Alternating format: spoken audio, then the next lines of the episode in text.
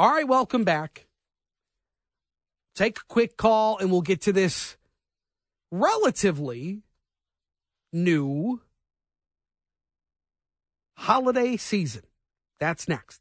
John, quickly in Clinton Township. What's up, Johnny? Hey, I want to make your Christmas better.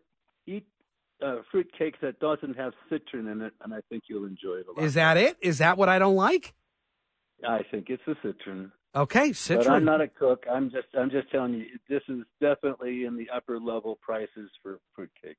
Okay. Not the lower prices use that as a filler. All right, I'll give it a go, John. Thank you. Hey, now I got this question. I got this issue off of uh, two weeks ago from a radio program that's not on your station, and it was a fellow that was looking into the future, and he said neither Biden or uh, Trump will be on the ballot. Trump will not make it there, according to him, because of the court troubles, and Biden is just going to get convinced that he shouldn't be on the ballot. Well, Uh, well, what was this, Miss of- Cleo? Oh, I don't know the name of it. anyway. All right, John. Anyway, so you can take it to Las Vegas if you want. All right, appreciate it, John. Thank you. Thank you. Have a nice day, Greg. Real quick in Clinton, uh, Canton. Excuse me. Hey, Greg. Hey, Chris, how you doing? Good, man. Uh, enjoying your show. Thank enjoying you. your show. I'm, I'm I'm hoping that uh, maybe somebody can help me with uh, understand uh, the polls Okay. because um, in four years I've got to believe that our available voting public has not changed much, and we're so divided as a nation that I very much doubt that anybody who voted for Biden the first time is going to switch to Trump, and vice versa. I don't think anybody that voted for Trump is going to say, "Oh, that Biden's not a bad guy after all," um, which leaves the independents.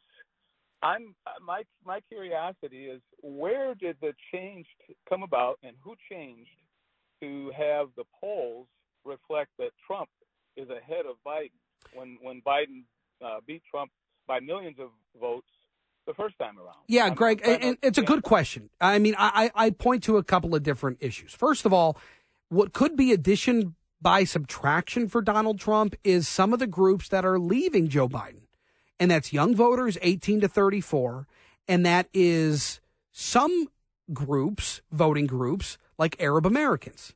Where here in the state of Michigan, we have seen groups say that Arab Americans are not going to vote for Joe Biden again because of his hardline stances standing with Israel. So that could be an addition by subtraction. I think there are independents that flow both ways. I think there are independents that voted for for Donald Trump in 2016 and voted for Joe Biden in 2020. I think there is a fluid group of people, and I think there is a a, a, a huge majority of people in the United States that are fluid, that are that that vote based on particular issues and not with a with a with a letter in front of a name. And so that's where I think that you see the biggest shift. And I don't think anybody on Donald Trump's side of the 74 million people that voted for Donald Trump in 2020. I mean, look, you could take away 5 million people, 8 million people, whatever it is, but a majority of his base is there. They're intact. They're not going anywhere. In the case of Joe Biden, you have people leaving. Important groups that help get Joe Biden elected are leaving.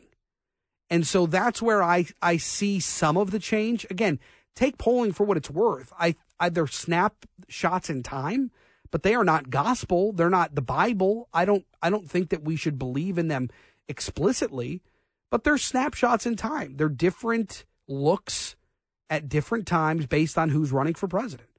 So I think that there's there's a couple of things that you can look at. Greg, I, I appreciate the call. Thank you. Um, the show Seinfeld, 26 years ago, Festivus. Ah, yes. It entered the fray. And what was, I thought, just kind of a one off, it has now turned into a full blown holiday. And here to discuss the history of Festivus for the rest of us is Allen Salkin. He's the author of Festivus, the holiday for the rest of us. Allen, it's great to have you. Thanks, Chris. I got plenty of grievances for you. Oh, I would love to hear them. Now, okay, for, for let's back it up first of all. This was this was a, an episode of of Seinfeld, and that show is so prolific. It is so engaging. But how did this and when did this really kind of pick up and become a full blown holiday?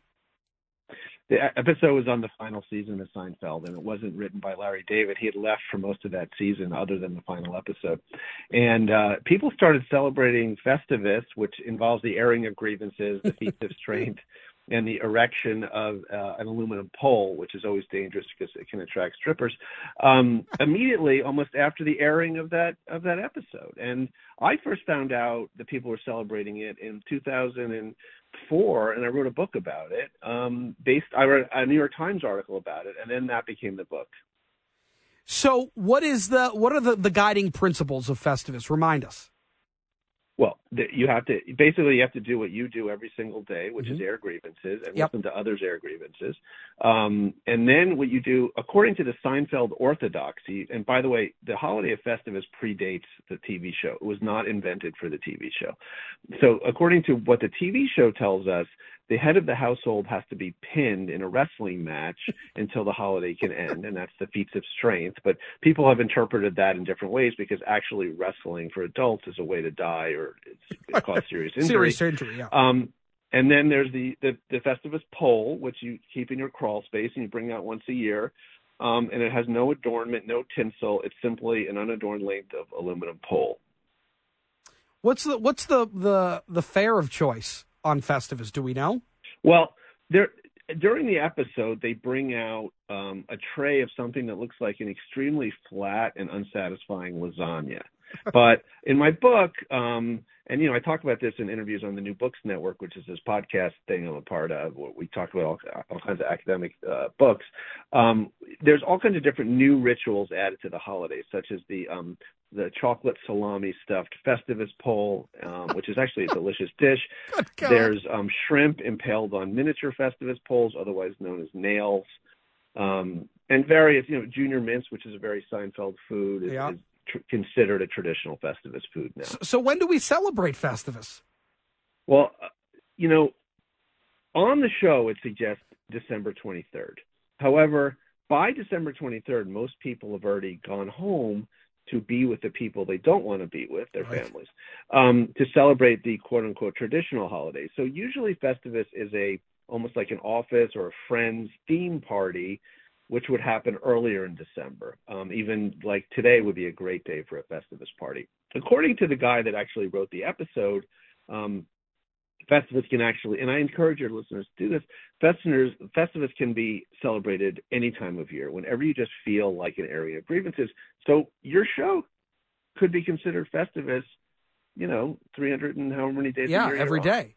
So you could you could celebrate Festivus more than one time a year whenever your body feels like you need a Festivus, it's you may tremendous. have a Festivus. That's it's the tremendous. beautiful thing about it.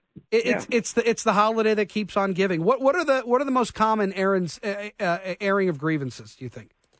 Well, I mean, I think just listening to to you, I mean, I think one is that the Vanilla Frosty is unavailable right now. Yeah. I mean, it's very frustrating. It is very frustrating. You know, it's very um, it, it is very anybody, frustrating. That anybody would put Citra in their fruitcake. Agreed. That's horrific. Seriously.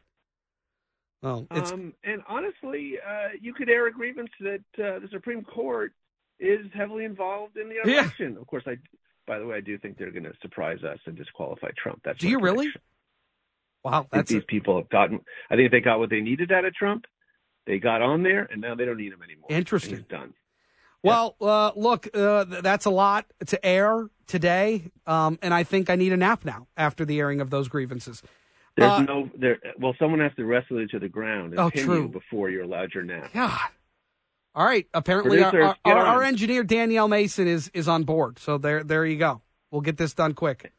I'm sure your engineer's been been has a simmering resentment against you for decades, and she would like nothing more than to. I you pinned to the believe that completely. You're right. Completely, I believe that. Uh, Allen Salkin, uh, the author of Festivus, The Holiday for the Rest of Us, and the host of the New Books Network. Uh, appreciate the time. Good stuff. Thank you. Thank you, Chris. Yeah. The best. Did he call my show a Festivus every day? I think he did. Probably. We air grievances every day. I think we do. I mean, that's cool. I mean, I, I get it. I get it. 800 859 0957. Uh, we will continue to take your calls next. But by the way, have you has anybody ever celebrated Festivus? Like actually like by the rule book? No. Like there is a there's a legit there's a legit like uh, there's a there's a rule. There's like there's there's the the 10 commandments of Festivus. Listen, I think I did have a Festivus when I broke up with my uh my ex boyfriend. I think that was my Festivus. That was your Festivus. yeah. But yeah, you could do it all all year round. And I did. Okay. That's tremendous. I just I feel like boy, uh it could be pretty cathartic for a lot of people celebrating Festivus.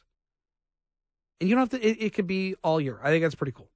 All right, we got to take a break. We'll get to more of your calls coming up next. Your texts as well, 800-859-0957.